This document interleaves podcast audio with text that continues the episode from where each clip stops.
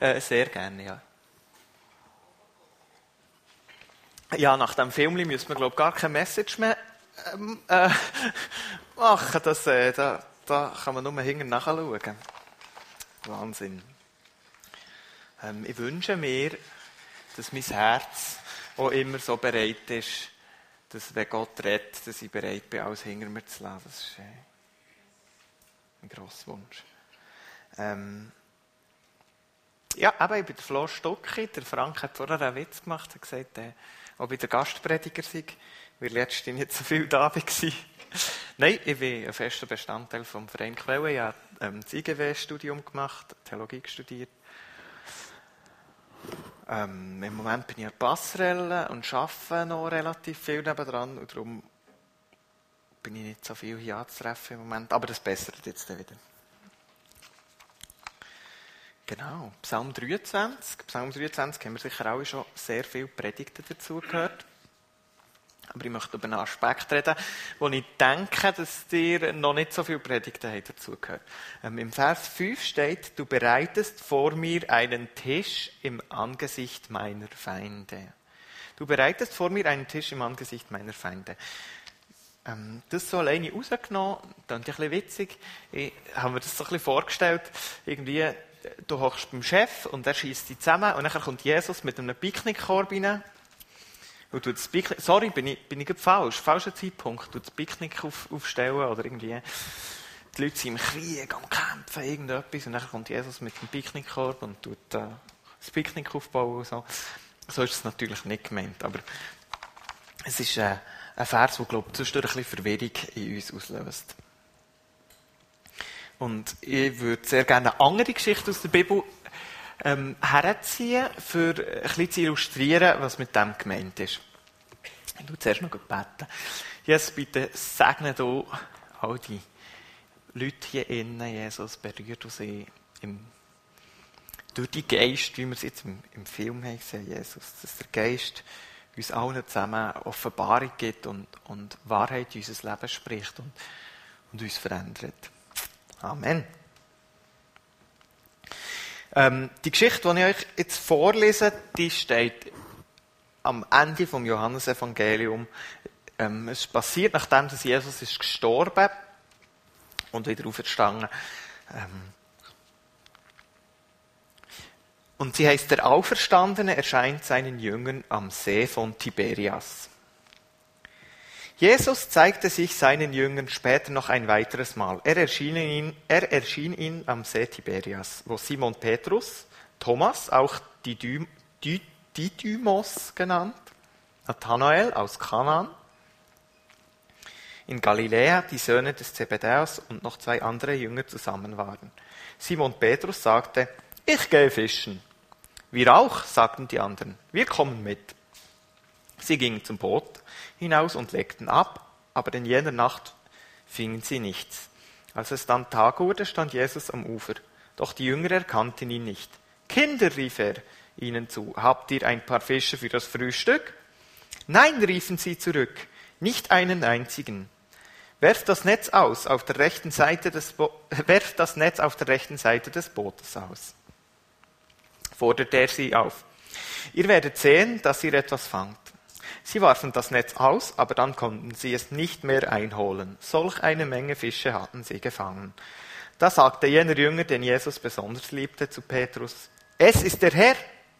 Als Simon Petrus ihn sagen hörte, es ist der Herr, warf er sich das Obergewand über, das er bei der Arbeit abgelegt hatte, band es fest und sprang ins Wasser, um schneller am Ufer zu sein.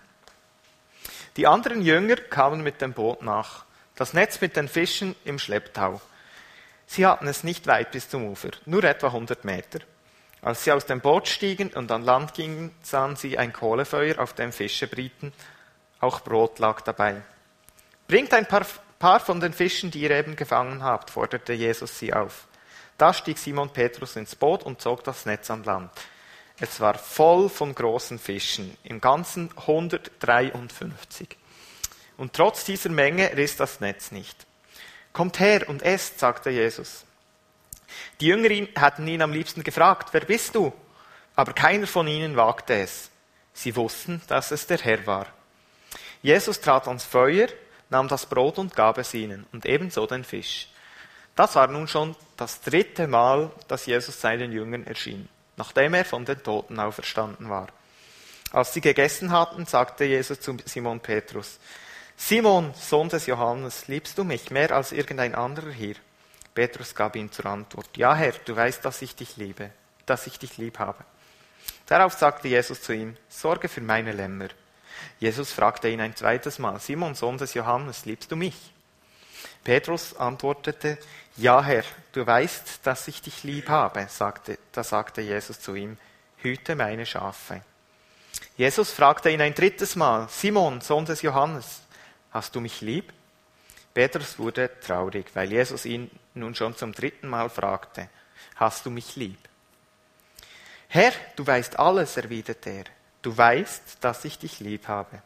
Darauf sagte Jesus zu ihm, Sorge für meine Schafe. Ich möchte dir etwas sagen. Als du noch jung warst, hast du den Gürtel selbst umgebunden und bist gegangen, wohin du wolltest.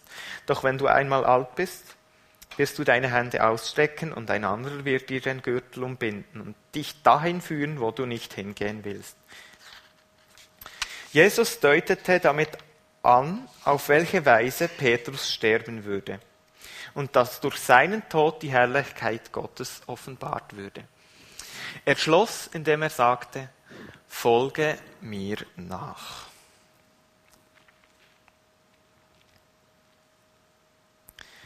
Ähm, für das ein zu verstehen, wo die Jünger drinnen stecken, versuche ich dort ein das Gefühl zu entwickeln dafür. Also wir haben den, den Petrus. Der Petrus, wo Jesus ähm, bei der Verurteilung dreimal hat verleugnet. Der Petrus, der enorm Angst hatte, ähm, selber unter, unter eine Karre zu kommen.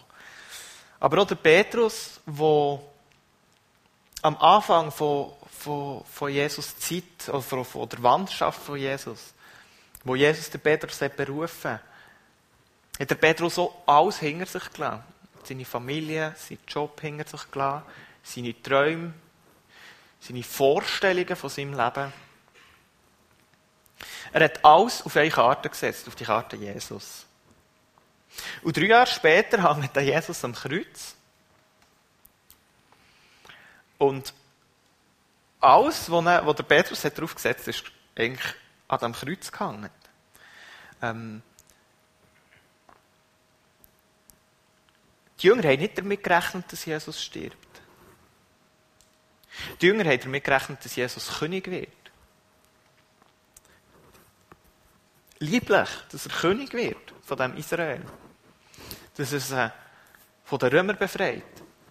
Dass endlich dass die paradiesischen Zustände, die das Alte Testament immer wieder davor redet, dass die endlich wieder eintreffen. Und der Petrus hat sich sicher auch erhofft, dort in, dieser neuen Welt äh, äh, ähm, einen höheren Rang einzunehmen. Und er ist der, der von Anfang an dabei war.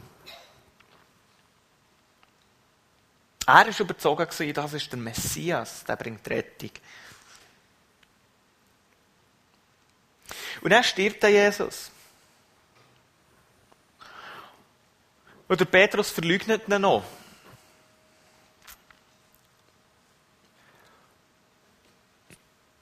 Und was macht der Petrus? Er geht zurück in sein altes Leben.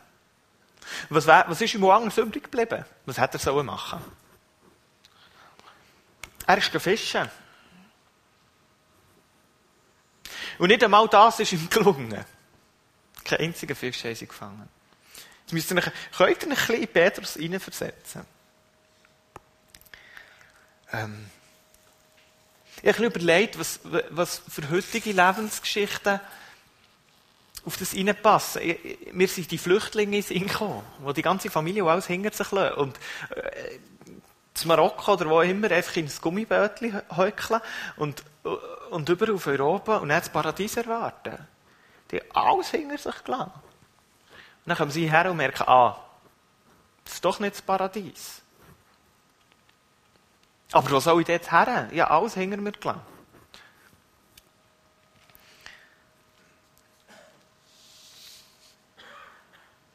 Menschen mit einer Familie, die zerbricht.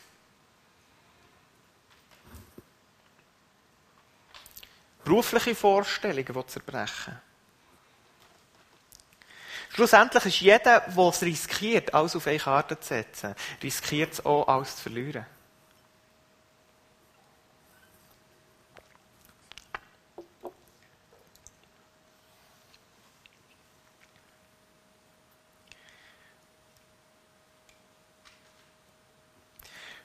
Und in diese Situation kommt Jesus. Der schickt ihn noch einmal raus und beweist mal, er ist Jesus. In dem, dass sie bei Tag 100, über 150 Fische ähm. Und dann macht Jesus etwas Komisches. Er macht es morgen. Ist mega lustig, oder? Irgendwie könnte man ja meinen, okay, hat er auf verstanden, Jesus kommt an Ding, jetzt läuft er über das Wasser zu ihnen ins Boot und schwusch und Ding so. Nein, gar nicht, überhaupt nicht. Er, er ist, Jesus, der König von Himmel und Erde, hockt am Strand, macht das Feuerli und macht es morgen. Im Angesicht vom grössten Feind, den Petrus hat ein riesiger Zerbruch im Herz. Ein riesiges Loch. Scham vor sich selber. Heutzutage würde man, wenn man heute die Bibel schreiben würde, auch stehen drin, Petrus war depressiv. Völlig verständlich. Es ist wie, es ist, er, er ist vor einem Nichts gestanden und hat sich noch schämen Weil er nicht einmal sein Mann ist gestanden. Und dort macht Jesus ihm ein Frühstück. Im Angesicht von seinen Feinden macht Jesus ihm ein Frühstück.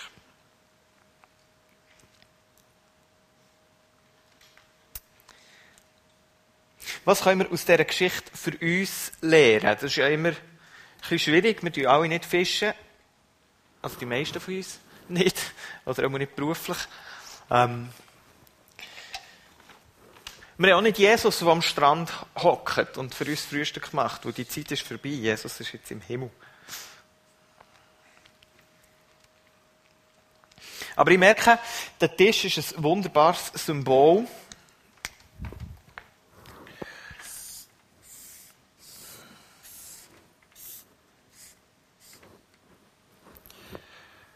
Ja, wenn man schöne Tische zeichnen kann, dann ist theoretisch ein Tisch ist Tisch. So.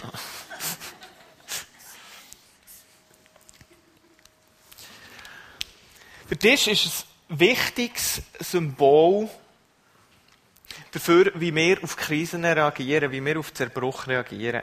Es gibt nämlich immer zwei Möglichkeiten. Es gibt die Möglichkeit, dass ich allein an den Tisch hocke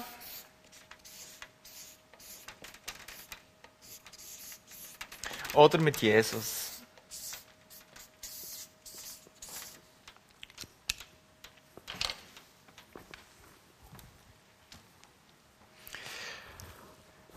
Dass ich in meinem Zerbruch innen Nase voll habe von diesem Gott. Ich weiss nicht. Ich nehme an, das haben alle von euch schon mal erlebt. Dass wenn alles neben mir umstürzt, obwohl ich das Gefühl hatte, ich habe doch alles richtig gemacht. Dann hocke ich manchmal lieber allein den Tisch. Dann muss der Jesus gar nicht kommen. Wenn er das zulässt, dann muss er gar nicht kommen. Und auch andere Menschen manchmal. Manchmal, man, manchmal gehen wir einfach, ja, man hat einfach genug. Man hat genug von dieser Welt, man hat genug davon, dass alle Christen immer von einem guten Gott reden, wenn die Realität manchmal überhaupt nicht so aussieht. Aber es gibt auch die andere Möglichkeit. Es gibt die Möglichkeit, dass du mit Jesus an den Tisch hockst. Obwohl du hässlich bist mit ihm, übernehmen. Es gibt die Möglichkeit, dass du dich daran erinnerst, dass er in deinem grössten Zerbruch innen dir ein Frühstück bereitet. Er kommt nicht mit Anforderungen, er kommt nicht mit irgendetwas, sondern er hockt euch mit dir her. Und er möchte in, in dieser Situation erneut berufen. Und das ist das, was Jesus und Petrus gemacht hat. Er hat gesagt, komm aus deinem Löchli raus. Komm, wir essen etwas zusammen. Und dann ich dir noch eines, was du zu tun hast. Du sollst nicht fischen, sondern du sollst Kirchen bauen.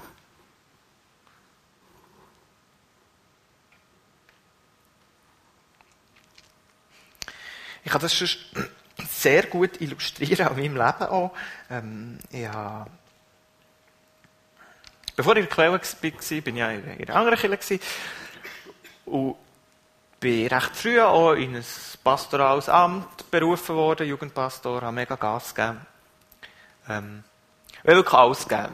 Und ich dachte, ey, auch wenn es sich manchmal nicht gut anfühlt, come on, ähm, das ist meine Berufung.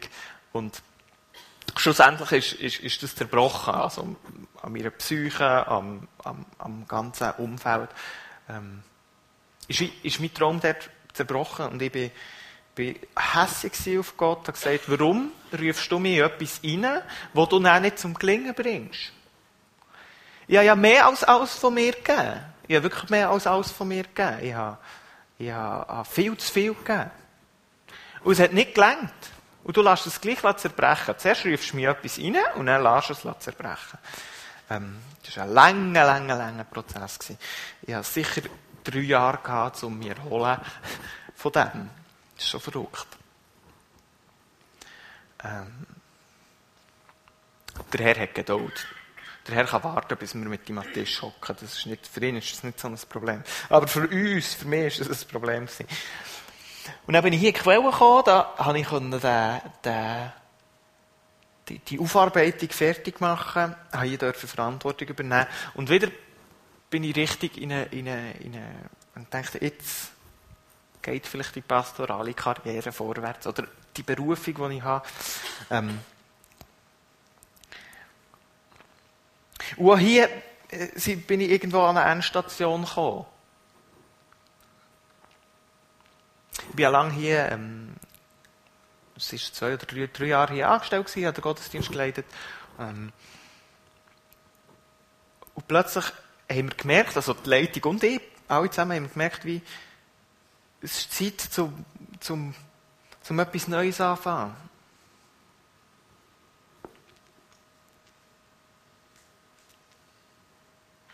Und wieder ist wie die Vorstellung, die ich hatte, ich war berufen, ich gehe rein, ist, ist wie an Realität zerbrochen. Aber es hat einen entscheidenden Unterschied gegeben. Ich habe in dieser Zeit gelernt, immer zu Jesus an den Tisch zu hocken. Ähm, ich wusste, wie soll ich sagen, ich gewusst, dass Jesus mich wird leiten. Und ich gewusst, dass er alles zum Besten wandelt. Das ist eine Entscheidung im Leben. Ich sage immer, ich habe das sicher schon ein paar Mal gesagt. Das ist die wichtigste Entscheidung in meinem Leben, die ich getroffen habe. Die wichtigste Entscheidung ist, dass wir haben entschieden zu glauben, dass es Jesus gut meint mit mir. Immer. Immer, immer, immer. Dass wir haben entschieden zu glauben, dass Jesus immer alles zum Besten führt. Und siehe da, es ist etwa einen Monat gegangen für die zweite Endstation zu verarbeiten. Ihr erinnert euch, vorher hatte ich etwa drei Jahre. Gehabt, wo ich mit Jesus bei Tisch gehockt und wo ich habe gesagt hey, nein, du führst das am richtigen Ort her. Und es ist mega, mega spannend, was in dieser Zeit ist passiert. Ich gehe auf einen neuen Weg noch ein, den ich mache, aber ähm,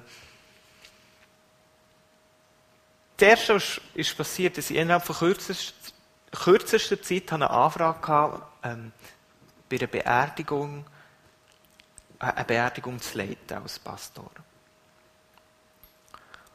Ähm, da nimmt man nicht irgendjemand. Das war eine mega Bestätigung für mich, zu merken, wie, hey, mal, es besteht dort eine gewisse Berufung drin. Jemand, der mich gefragt hat, dass ich im Geburtstag eine, eine, ein Segen zu sprechen oder quasi eine, eine kurze Predigt zu haben. Ähm, Gott hat mich mega bestätigt. Er hat gesagt, hey, ist, die Linie ist nicht vorbei. Wo das mit dem, ich bin im Moment, mache ich Passerelle, also da gehen wir noch, und arbeite als Primarlehrer nebendran, ähm, fast 50 Prozent. Und das war auch wieder etwas von, von der Berufung. Ich habe das, das letzte Mal, als ich Moderation hatte, ein bisschen angetönt. Das ist jemand zu mir gekommen, der mich noch nicht so lange kennt, und hat gesagt, ich sehe dich als Lehrer. Ich glaube, du wirst das gut machen. Kann ich dich haben als kann ich dir anrufen, wenn bei uns ein Lehrer ausfällt? Jetzt ist eine Lehrerin ausgefallen, die fällt immer länger aus, und zieht sich immer weiter raus. Und jetzt ähm, bin ich seit Anfangs, Mitte November, Mitte November bin ich Primarlehrer, äh, Drei-Klassensystem, erste bis dritte Klasse. Ähm, an drei Morgen pro Woche. Streng wie verrückt. Aber es ist, es ist eine Berufung wieder. Eine Berufung zum Lehrer sein. Und das hat Gott können machen, wo ich mit ihm am Tisch bin Solange man nicht mit ihm am Tisch hockt und ihn ausschließt aus dem Zerbruch, ähm, kann Jesus auch nicht wieder eine neue Berufung ähm, in unser Leben hineinsprechen.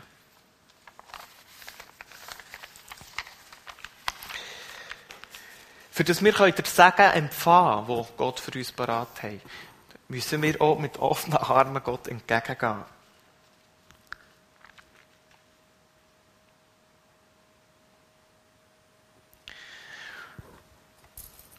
Und was ist jetzt unsere Berufung in dem Innen, wie sollen wir sagen, weitergeben?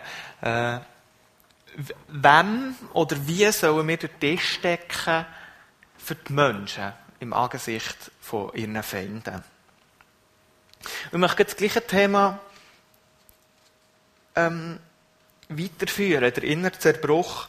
Ähm, das ist ein ganz grosses Thema geworden in unserer Gesellschaft, wo es gibt eine entscheidende, eine entscheidende Entwicklung in den letzten 30 Jahren etwa eine entscheidende Entwicklung gegeben und das ist der Individualismus. Früher hast du, ähm, ist erstens das Scheitern, das persönliche Scheitern immer aufgefangen worden von einem System, wo man drin war. Also in einem Familiensystem, einem Berufssystem. Und zweitens ist viel auch, ja, ich kann nicht aufsteigen, weil ich halt nicht die guten Grundvoraussetzungen. Du hast auch andere Systeme können die. Du hast dort Abwehrverhalten gehabt.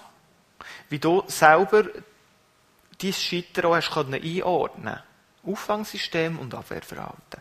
Heutzutage ähm, bist du alleine unterwegs. Und zwar ganz allein. Wir haben Gott sei Dank hier unsere Kirche. Und wir dürfen gemeinsam unterwegs sein. Aber hier außen gibt es ganz, ganz, ganz, ganz viele Menschen, die einfach allein unterwegs sind. Und das wird ihnen so suggeriert. Sagt, du bist dafür verantwortlich, dass du dich weiterentwickelst, dass du weiterkommst in deinem Leben und du bist dafür verantwortlich, wenn du scheiterst. Der hast einfach zu wenig gemacht. Wenn du Übergewicht hast, machst du zu wenig Sport. Wenn du, nicht, wenn du, wenn du in deinem Beruf nicht weiterkommst, hast du zu wenig Weiterbildungen gemacht oder, oder dich zu wenig darum bemüht. Wenn du ähm, kein Kind kannst bekommen, hast du äh, zu wenig gut gegessen, dass deine Fruchtbarkeit hoch ist. Wenn, du, wenn deine Beziehung scheitert, hast du zu wenig in deine Beziehung investiert. Du bist immer selbst schuld. Du bist immer auf dich zurückgeworfen. Weil, was man heutzutage glaubt, sage immer, das ist die grösste Sklaverei in der Geschichte, in der Menschheitsgeschichte. Ist der, ist der American Dream. Und er sagt, du kannst alles erreichen, wenn du nur genug Gas gibst. Und ganz, ganz viele Menschen tun sich dem verschreiben. Und das ist eine riesen Logik. Das stimmt einfach nicht. Ich möchte euch hier mal entlasten. Nein, ihr könnt nicht alles erreichen, was ihr euch in den Kopf setzt. Nein, das könnt ihr nicht.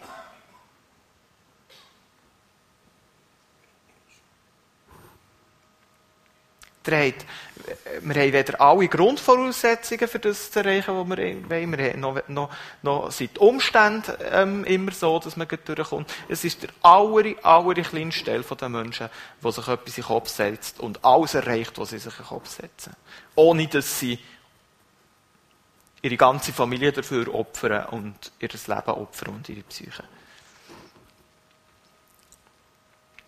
Hier aussen haben wir ganz viele Menschen, die scheitern, in einer Gesellschaft, wo man nicht mehr scheitern darf.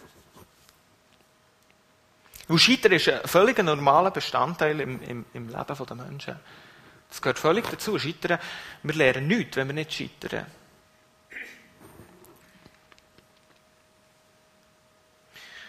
Und das führt zu zwei Sachen. Die einen werden depressiv, weil sie das dritte Mal sind gescheitert und immer selber schuld sind. Und die anderen, die probieren gar nicht mehr weil sie lieber nichts probieren, als dass sie scheitern.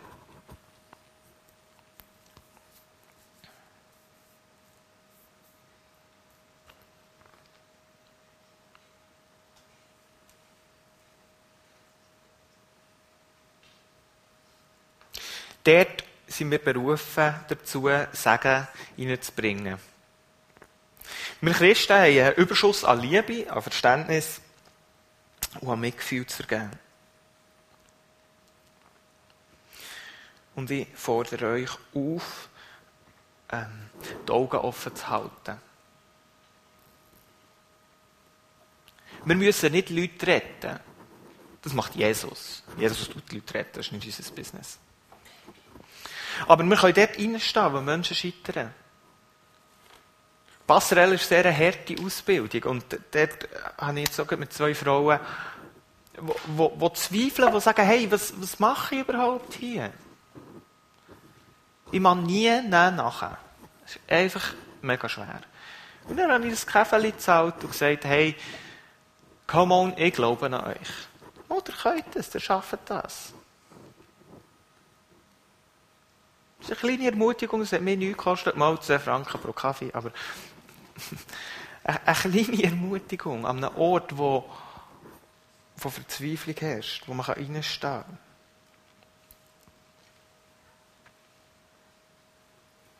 Ich glaube, ganz viele Menschen sind einfach allein mit ihrem Scheitern und geben sich selber die Schuld. Und wir dürfen sie auch ganz praktisch an unseren Tisch einladen. An unseren Tisch, wo ja Jesus so hockt. Ganz praktisch. Hey, komm mal zu mir essen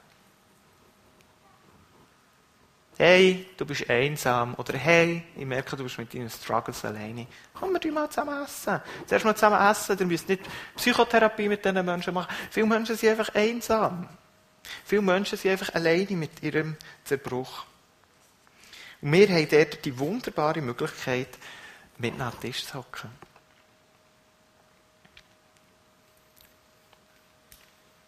Und für das wir mit anderen zerbrochenen Menschen an den Tisch hocken, müssen wir zuerst lernen, mit Jesus an den Tisch zu hocken. Wir hören jetzt dann noch ein Lied, könnt ihr schon kommen? Oder wir singen noch ein Lied zusammen. Und wenn ihr merkt, hey, ich habe echt ein, Struggle damit, ähm, dass ich immer allein an den Tisch hocke, wenn irgendetwas passiert, und nicht mit Jesus. Das ist manchmal schwierig, ich weiß. Es ist manchmal, wie soll ich sagen,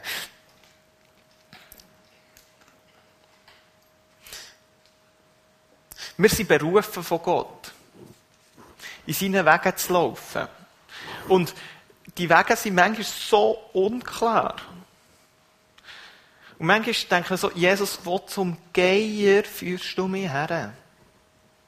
Und ich fordere euch auf, wenn ihr jetzt Mühe habt, mit Jesus an den Tisch zu hocken, könnt ihr hingern, ähm, beten und dafür beten, dass ihr Mut und Kraft dafür bekommt, mit Jesus an den Tisch zu hocken. Und das mit Jesus ausdiskutieren. Es geht nicht darum, ihr könnt auch sagen, hey, es geht nicht so und, und Herr, gib du mir Mut.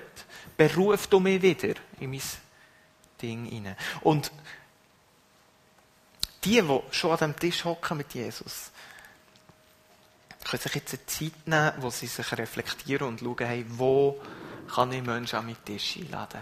Wo gibt es Menschen, die an diesem Zerbruch leiden, wo wir Linderung verschaffen können?